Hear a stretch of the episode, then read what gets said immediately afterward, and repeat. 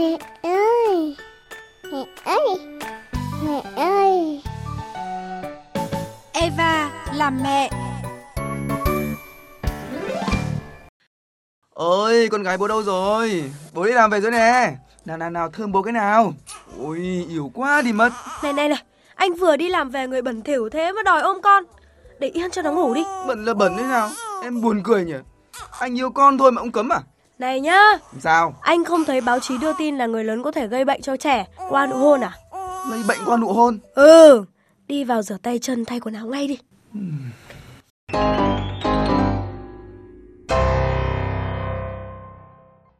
Bây giờ muốn ôm hôn con mà cũng khó khăn theo mẹ Tép ơi.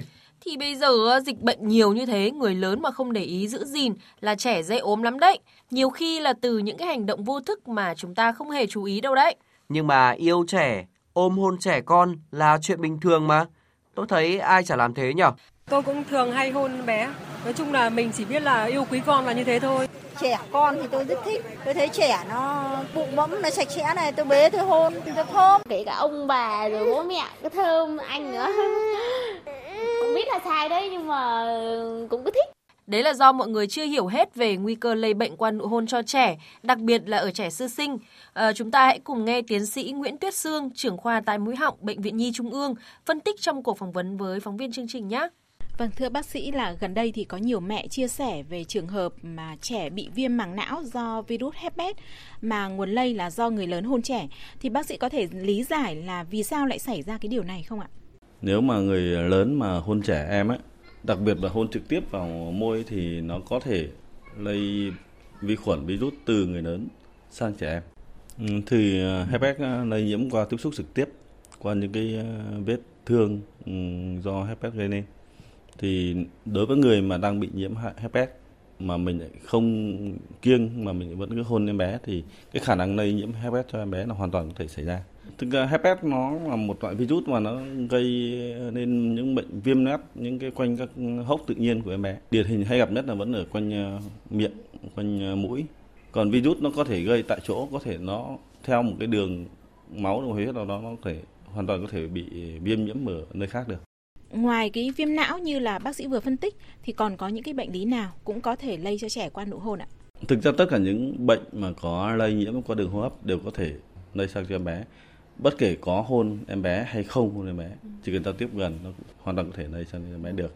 Còn đối với người lớn mà không bị bệnh thì cũng không được tiếp xúc bằng cách hôn trực tiếp vào môi em bé. Bởi vì trong miệng của người bình thường cũng có một cái hệ vi khuẩn nó đang sống cộng sinh trong cơ thể con người nhưng nó không gây bệnh cho người đó bởi vì nó đang được ở trạng thái cân bằng giữa hệ miễn dịch giữa vi khuẩn có lợi vi khuẩn có hại nó đang ở trạng thái cân bằng. Nhưng những vi, vi khuẩn đó sang môi trường khác lây sang em bé thì chính cái đó nó làm cho bé gây bệnh. Nhưng phần lớn những ờ, vi khuẩn là sống trong khoang miệng cộng sinh thì nó có thể gây đến những bệnh về tai mũi họng về hô hấp. Tất nhiên cũng không loại trừ từ nhiễm trùng đó nó có thể lây lan lên những bệnh khác những nhiễm trùng ở vùng khác như viêm não mà não hoàn toàn có thể xảy ra. Vâng, những cái loại virus vi khuẩn đó thì thường là gây bệnh trầm trọng hơn ở trẻ sơ sinh. Vậy thì hậu quả là gì ạ, thưa bác sĩ? Đối với trẻ em, nói chung là trẻ sơ sinh nói riêng thì cái cái sức đề kháng của bé hoàn toàn không đủ để mà tự tự bảo vệ mình. Cho nên những cái tác động từ bên tác nhân từ bên ngoài tác động từ bên ngoài hoàn toàn rất dễ gây bệnh so với những mức độ trẻ lớn hơn hay người lớn hơn. Cái hay gặp nhất là Rota virus là gây nôn sốt địa chảy. Hợp bào là virus nhiều nhất vì uh, adeno virus đau đầu, sốt, chảy nước mũi, hắt hơi, đau họng, ho. Đấy là những dấu hiệu của đường hô hấp. Có thể viêm phổi, có thể viêm não hoặc là có thể xảy ra. Hóa ra là các vi khuẩn, virus lại dễ lây lan đến thế đấy. Thế thì những ai không nên ôm hôn trẻ hả mẹ Tép? Bố Tôm và các mẹ hãy nghe bác sĩ Nguyễn Tuyết Sương phân tích tiếp để hiểu rõ hơn nhé. Âu yếm thơm trẻ thì chỉ là hành động vô thức và xuất phát từ cái tình yêu thương đối với trẻ. Tuy nhiên thì trong những trường hợp nào chúng ta tuyệt đối không nên ôm hôn trẻ thưa bác sĩ? Ta đang có những vấn đề về bệnh lý về hô hấp, bệnh lý về ngoài da thì chúng ta tuyệt đối không được đứng gần, không được lại gần mình. Những cái dấu hiệu bất thường mà chúng ta cần lưu ý để đưa trẻ đi khám sớm là gì ạ? Đối với trẻ mà bú kém thì chúng ta phải đặt phải tìm xem nguyên nhân nào tự nhiên em bé bú kém gì.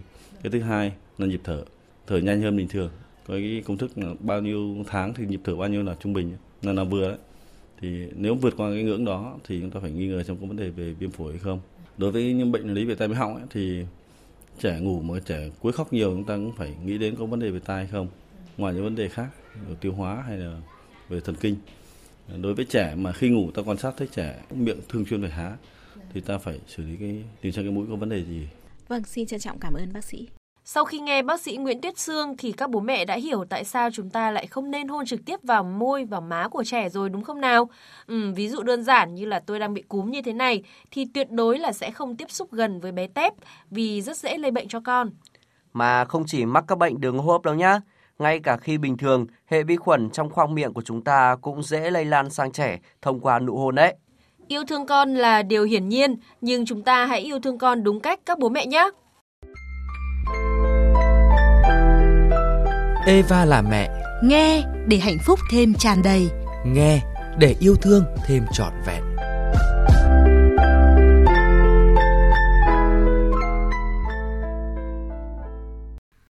Dạ đúng đây là bản của châu Á.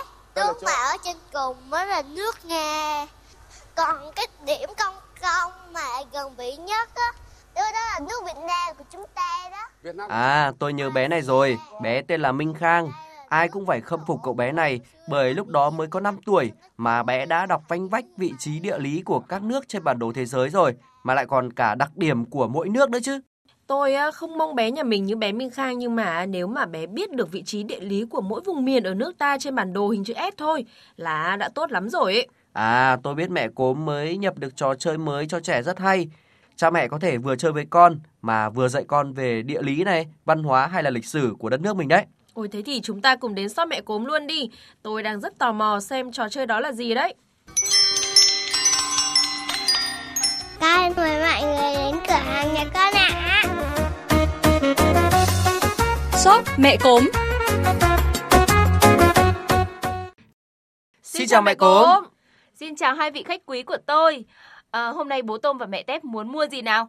Tôi vừa mới nhập rất là nhiều đồ chơi mới cho trẻ em đây này. À, chúng tôi có nghe nói là shop mẹ cốm có bán bản đồ ghép hình Việt Nam dành cho trẻ em nên là đến đây để xem thế nào đấy. Đúng rồi, tôi mới bán mặt hàng này à, mà đã có nhiều người ở xa cũng đặt hàng mua online rồi đấy. Ôi mẹ cốm ơi, nó có những cái ưu điểm gì mà nhiều người thích thế? Đấy nha, thứ nhất là đồ chơi này là bằng gỗ rất là an toàn cho trẻ nhỏ.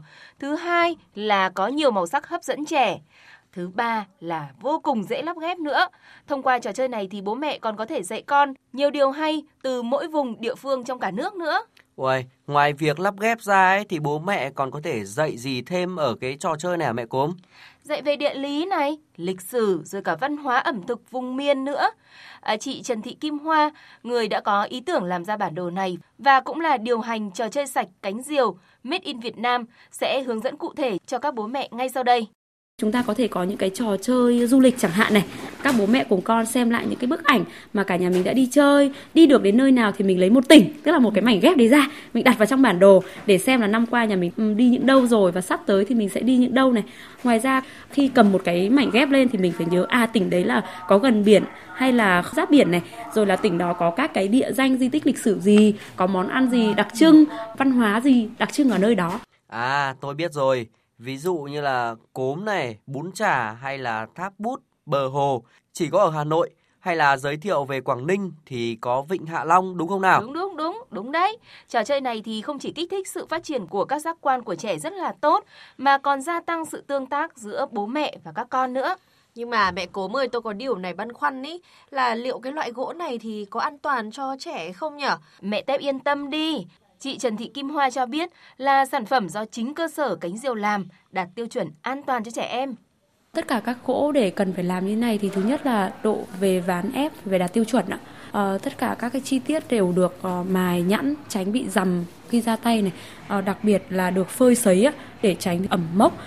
Ôi thế thì tốt quá, mẹ cốm bán cho tôi với bố tôm luôn đi, mỗi người một bộ. Ừ. Mà bố tôm đồng ý là sau này cho hai bé nhà chúng ta thi với nhau tìm hiểu đất nước Việt Nam nhá.